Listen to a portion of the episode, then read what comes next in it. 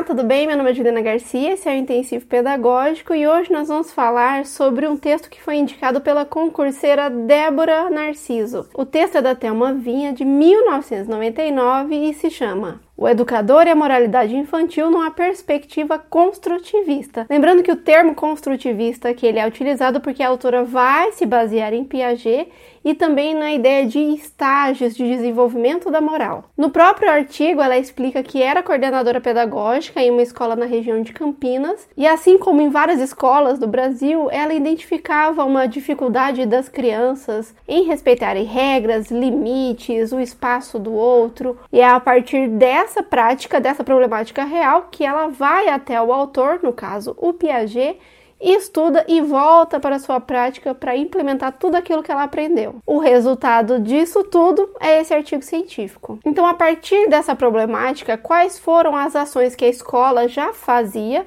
ou que os adultos já fazem e que não estão trazendo tantos efeitos na hora de resolver a problemática. A primeira ação que ela vai citar, a ideia de punição e recompensas. O famoso dar presente ou deixar de castigo quando a criança faz alguma coisa errada. Quem que fez esse desenho? Foi quem? Não, foi ela, foi ela, mãe. Foi Arthur? Tá, quem fez esse desenho lindo vai ganhar um presente, porque ficou muito lindo. Foi eu, foi pra você. É, é pra você.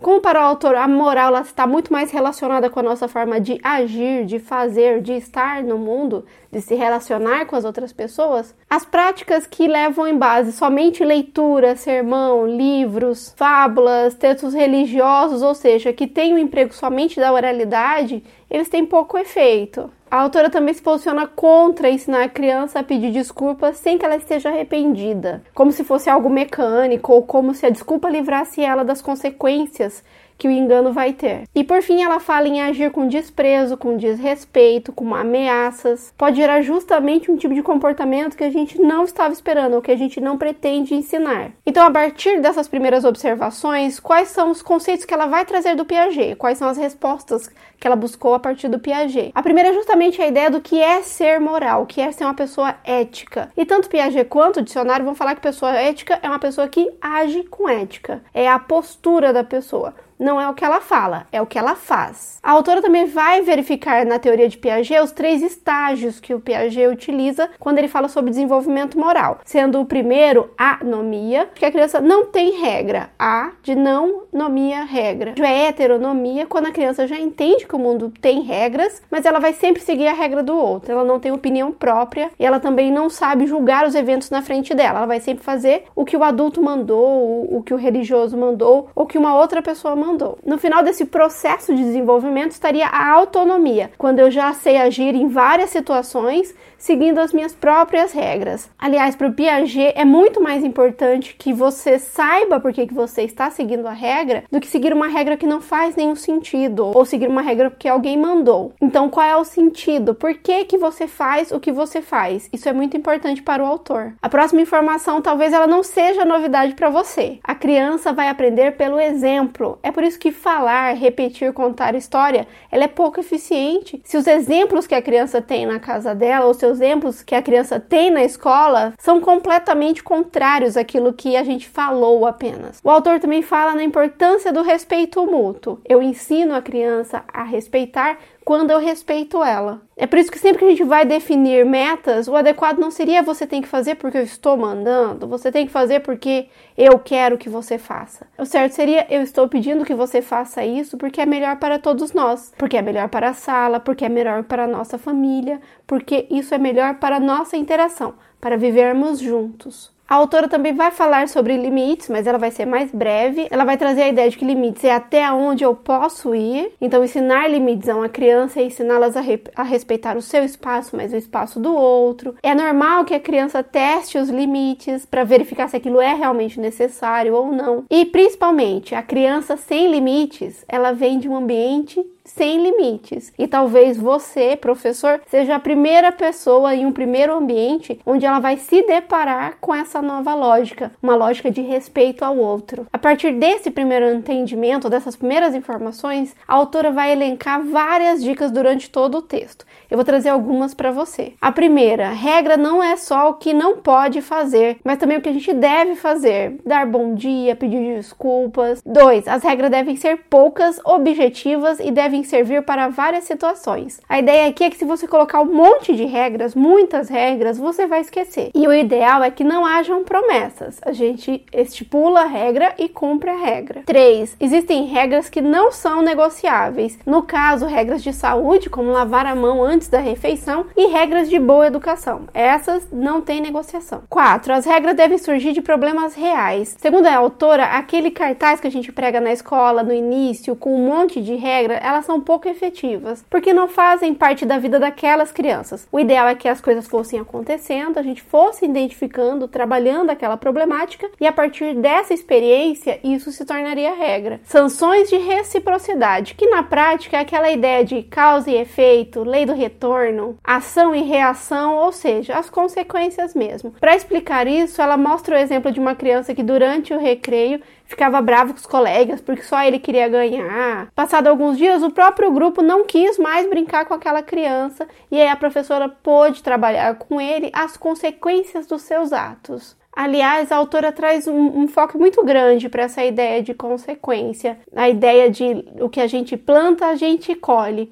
Aliás, a autora fala bastante da importância da interação, a importância do trabalho em grupo, a importância das vivências dentro da sala, porque como a gente não aprende só pela leitura ou não aprende só em falar, exercitar a ética e exercitar a moral é importante. Mas a escola nem sempre vai contribuir para isso, quando ela não deixa os alunos treinarem essa interação ela está dificultando o treino dessas habilidades. Outra informação que ela vai trazer para a gente, independente de ambiente, é que a gente não deve fingir que o problema não existe. Então, as crianças começaram a discutir. Eu tenho três formas de agir. A primeira é ignorar, e aí eu estou dizendo para a criança que tudo é livre, tudo pode. O segundo é eu chego, interrompo e dou a solução do conflito, mas aí eu estou reforçando que só um adulto pode resolver o problema ou que os problemas da vida daquela criança só outra pessoa vai resolver e eu não deixo ela aprender a resolver. E qual seria a terceira forma, a forma mais correta de agir quando as crianças estão tendo algum problema de relacionamento? Seria chegar e questionar, buscar junto uma solução que resolvesse a problemática para todo mundo. O famoso ganha-ganha. É claro que nas primeiras vezes as crianças não vão acertar, nem sempre elas vão conseguir dimensionar a complexidade do problema. Pode ser que algumas vezes a punição que a criança espera que o outro tenha é muito maior do que o ato que ela praticou, mas aí o adulto estará lá para ajudá-la ou para tornar aquele processo mais justo até que as próprias crianças tenham condições de fazer essa avaliação por si mesmo. O último item que a gente vai abordar sobre regras é justamente a ideia de respeito. Segundo a autora, eu ensino a respeitar respeitando. É por isso que ela fala sempre nós estarmos no mesmo nível da criança, nós olharmos nos olhos da criança, não de cima para baixo. E é por isso que eu trouxe essa foto da família real para você verificar como essa prática ocorre no dia a dia ou como ela pode ocorrer. Outro tópico muito importante que a autora traz é sobre os sentimentos. Aqui a ideia é assim: todos os sentimentos eles são válidos, eles existem. É impossível que a gente não tenha sentimentos. O que a gente precisa ter em mente ou o que a gente precisa cuidar é na hora da ação. Lembra? Ética e moral está ligada à ação. Então eu posso ter vontade de chegar na geladeira e comer toda a comida que tem lá sem dividir com ninguém mas eu não devo agir dessa forma. Por isso que a autora fala que a gente precisa ensinar as crianças a lidar com seus sentimentos. E ela vai dar algumas sugestões. Então, se eu estou com raiva, eu não vou bater no coleguinha, eu posso descontar num travesseiro, eu posso ir para um canto do desabafo, eu posso utilizar bonecas e fazer um jogo simbólico, posso escrever no diário, posso rasgar papel. E aqui esse conteúdo é muito importante porque essa dificuldade que as crianças têm, nós adultos também temos e nem sempre nós sabemos sabemos lidar com a situação. Outro tópico muito importante que a autora também vê, e olha que ela vê bastante coisa, é sobre a nossa linguagem, como é que a gente está se comunicando, com a informação que a gente está passando para as crianças. A primeira dela, como eu já havia dito no início, é o sermão. A gente já sabe que ele não tem nenhum efeito prático. Se você entrar no YouTube e escrever professor sermão, você vai ver um monte de aluno tirando sarro dessa prática ou achando engraçado tirar os professores do controle. Tá, mas então o que, que a autora fala que vai funcionar se o sermão não funciona? Ela vai trazer algumas dicas muito simples. A primeira é que a nossa fala precisa ser objetiva. Falar menos é melhor. Inclusive, devemos avaliar se vale a pena ou não vale a pena algumas discussões em alguns momentos. Outra dica é foque no presente. Fale exatamente o que está ocorrendo agora. Não lembre de ontem, nem fique brigando por algo que pode acontecer amanhã. É somente aqui. Quanto à forma de usarmos a linguagem, ela vai falar para focarmos em fatos, não em julgamentos, não em hipóteses, em fatos. Então a criança está subindo em cima da mesa, você direciona para ela e fala: Felipe, a mesa não é feita para pisar. Desça. Só brevemente tentou e não conseguiu, lembre-se das consequências. Quais são as consequências que a gente pode trabalhar com a criança? 5. A linguagem deve ser construtiva e não destrutiva. A autora é completamente contra ameaças, desprezo, humilhações e qualquer uso inadequado da linguagem. Por último, ela vai falar sobre intervenção adequada e inadequada. Principalmente quando a gente fala com crianças pequenas, nem sempre o que a gente fala ele é bem compreendido pela criança. E a gente deve ter atenção para verificar se o que nós estamos falando está sendo realmente entendido, compreendido. E ela traz um exemplo. Ela fala de uma criança que gostava de morder as outras crianças dentro do berçário e um dia a professora falou: Você sabia que na escola não se morde as crianças? E o que, que a criança entendeu? Que ela não podia morder os outros. E a criança passou a se morder. Assim, após a professora identificar que a criança na verdade tinha uma necessidade de morder sempre que ela estava frustrada, a professora resolveu a problemática colocando uma boneca dentro da sala. Toda vez que a criança ficava irritada, ela podia ir lá e morder a boneca. Veja que até agora todos os conceitos que a professora trouxe sobre a criança, elas vão servir em qualquer ambiente. Elas vão servir para pais, para ensino religioso, para tios, para todo mundo. Mas existem algumas coisas que eu considero que são específicos da escola. O primeiro é que um ambiente autoritário e autoritário para a criança é aquela situação onde tudo é feito pelo adulto. Então a criança não sabe amarrar tênis, ela não consegue pegar nada sozinha, ela não é incentivada a conversar, ela não é incentivada a resolver os problemas.